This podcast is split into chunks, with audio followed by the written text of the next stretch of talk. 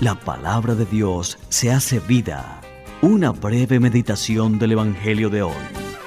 Vamos hoy a comunicar el amor de Dios es revelación. Vamos hoy a testimoniar la Biblia es comunicación.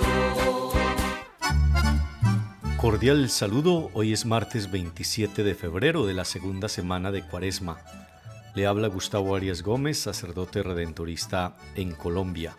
Jesucristo por amor a nosotros se despojó de su gloria divina, se vació de sí mismo, asumió la forma de siervo y se humilló hasta la muerte y muerte de cruz.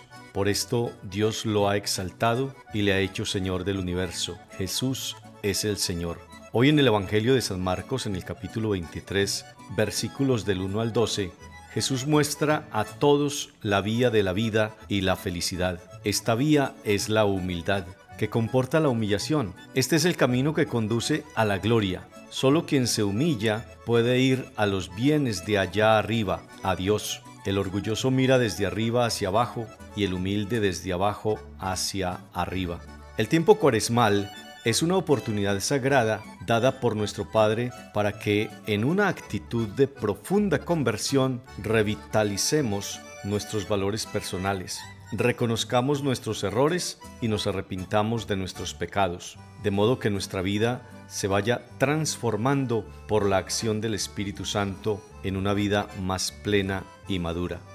Para adecuar nuestra conducta a la del Señor Jesús, es fundamental un gesto de humildad, como decía el Papa Benedicto, que yo me reconozca como lo que soy, una criatura frágil, hecha de tierra, destinada a la tierra, pero además hecha a imagen de Dios y destinada a Él.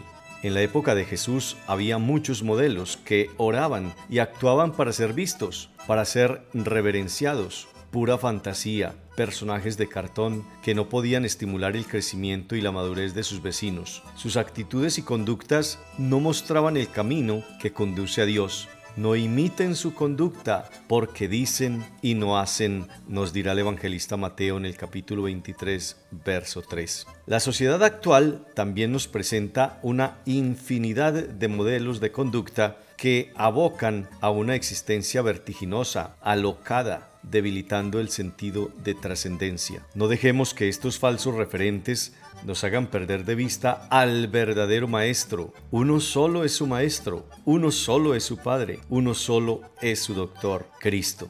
Aprovechemos la cuaresma para fortalecer nuestras convicciones como discípulos de Jesucristo. Tratemos de tener momentos sagrados de desierto donde nos reencontremos con nosotros mismos y con el verdadero modelo y maestro. Y frente a las situaciones concretas en las que muchas veces no sabemos cómo reaccionar, podríamos preguntarnos, ¿qué diría Jesús? ¿Cómo actuaría Jesús? Feliz día, Dios le bendiga, hasta nueva oportunidad.